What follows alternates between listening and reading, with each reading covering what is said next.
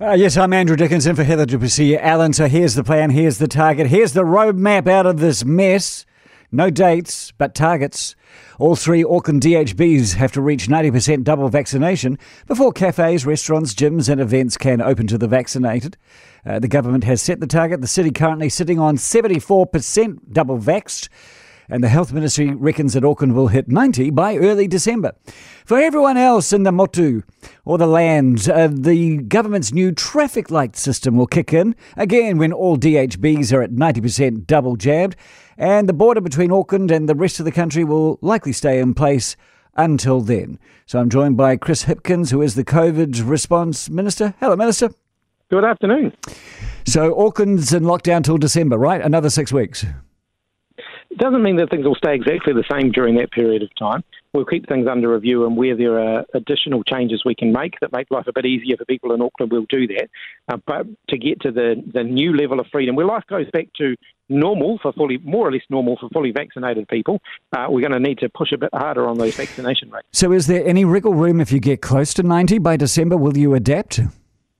Yeah, Cabinet set a, a check in at the end of November so that we can look at where we're at with the rate, uh, just so that we're not setting a, you know, a, we're not holding out unnecessarily, if you like. You know, this is ultimately about lowering risk. It's about making sure that when we allow people to go back to doing all the things they love doing because they're fully vaccinated, that we're not creating uh, too much additional risk.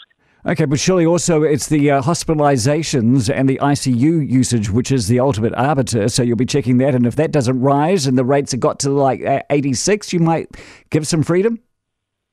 Well, certainly. Um, one of the things that we can monitor over the next few weeks uh, is the impact of vaccination, the vaccination rates we've already got on the rate of hospitalisation, the rate of people needing that mm. sort of more advanced medical care.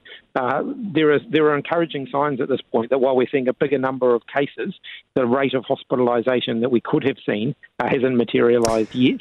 So that, that's encouraging. Okay, so the South Island uh, still restricted until December because, frankly, their DHBs are even further away from 90 than Auckland. Uh, the South Island's actually doing quite well. If you look at uh, Southern DHB, Canterbury DHB, uh, Nelson, uh, Marlborough, they're doing well. Uh, bit of work to do there on the west coast in particular. Still. But surely, Chris, uh, but, it doesn't matter who's doing well. It's actually who's doing badly holds back everybody else. Look, um, we haven't ruled out the South Island moving more quickly than uh, than others in, as well. You know, the South Island being treated a little differently. So uh, again, this is just about saying to people, this is what the roadmap forward looks like. Fair to say, Rhythm and Vines and the New Year's festivals, they're over. I mean, Gisborne's at sixty percent. I wouldn't be so pessimistic. We are seeing real momentum behind the vaccination campaign. We've just actually put a whole lot of additional resourcing in, and we announced more of that today, into chasing up uh, vaccination rates in those areas that have got lower vaccination rates so that we can make sure that everyone uh, is getting vaccinated as fast as we can. It's October the 22nd. Why didn't we know this 90% target weeks, if not months ago, if not at the very start of the vaccination program? Ultimately our goal all the way through has been to get everybody vaccinated, and that continues to be the main goal. Uh, when we get to 90%, we're not going to stop just because we get to 90%. This is about saying now that we're in this new era where we're having to learn to live with Delta uh, and with COVID 19 being in the community, how can we give people back some more freedom, as much freedom as possible? Yes, but you broke uh, people's hearts because some were thinking at 80% they'd get freedom. Well, look, I think those who were putting those kind of um, numbers out there perhaps didn't uh, have a realistic assessment of what that would mean in terms of, uh, you know, numbers of cases and numbers of cases that required significant care. Success, of course, is going to be measured by DHB vaccination rates, but not ethnicity. So don't you care if Maori don't get to 90%?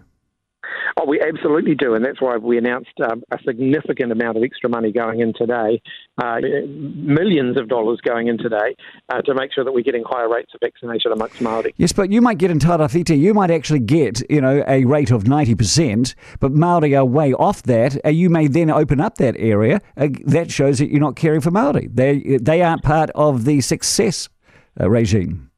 Oh no, that's that's not true. If, if, we wouldn't be putting all of this additional resource into getting high rates of Maori vaccinations, uh, if we weren't absolutely committed to getting high rates of vaccination amongst Maori. You're working on the legal ramifications of vaccine mandates. Now, this is work we were talking about a year ago. Isn't this work again that should have been completed months ago? Because people are desperately wanting to know whether they should take the risk and bring in their own mandate if they're a business, or what are you going to do? It's quite a complicated legal environment around mandatory vaccination. The government has the ability to impose vaccination requirements at the moment uh, for the highest risk workforces, and we have been doing that. The question for businesses um, is whether there's a public health justification for them imposing a vaccination mandate. Some businesses have already made that assessment and are doing it already. The message that we're getting from some others um, is they are worried about the legal risk and the risk of being mm. challenged if they do that. So we want to provide greater certainty for them, and we'll have some more to say about that very you, soon. You've just explained my question, but you haven't given me the answer. Why wasn't that work done months ago? Oh, it's been a work in progress for some time. It's not an uncomplicated situation, though. There are a whole lot of different. I'm, I'm, I'm perfectly aware of that. I know of many businesses around New Zealand right now who are wrestling with this, wondering whether they should be making the mandate or waiting for you to do it. And they're doing the same work, and they've been doing it hard for the last week. And they're thinking, why haven't you guys been doing it hard for the last months? Oh, I can tell them. I can tell them that we have absolutely been working on this over that period of time. Uh, there are a lot of different factors that need to be balanced up here, but we do understand that for those businesses that are worried about being legally challenged, they're looking for some greater reassurance, and we do want to give them that greater reassurance. Uh, business support. It is the middle of October. We are well into a lockdown. Ten weeks into a lockdown. Uh, why has this been late in coming through? Later than it came through last year Uh, there's been ongoing business support during that period of time.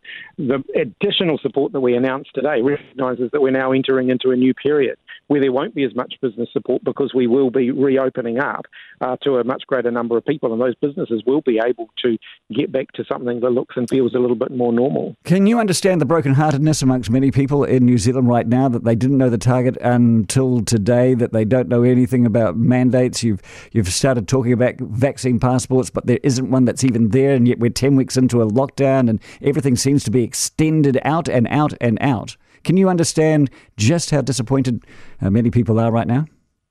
Oh, I think that everyone will be disappointed that we find ourselves in the position of dealing with a virus uh, that up until now there's been no cure or vaccination for. There is now a vaccine, so we enter into a new period. But yes, this has been uncharted territory, and I think we all would have preferred to have got uh, to a high rate of vaccination before we were dealing with the realities of Delta being in the community, but we didn't get that opportunity ultimately. Okay. We did everything we could to try and get that opportunity, keep the virus out, uh, and ultimately uh, we, we didn't succeed. So the year of vaccination has not been a success? Oh, I think the year of the vaccination has been very successful. I think the year of keeping COVID nineteen out uh, until until we got everybody fully vaccinated, clearly around August, uh, we we, uh, we we hit a road bump that mm. was very very difficult to get over. All right, Chris Hipkins, COVID response minister. I thank you for your time.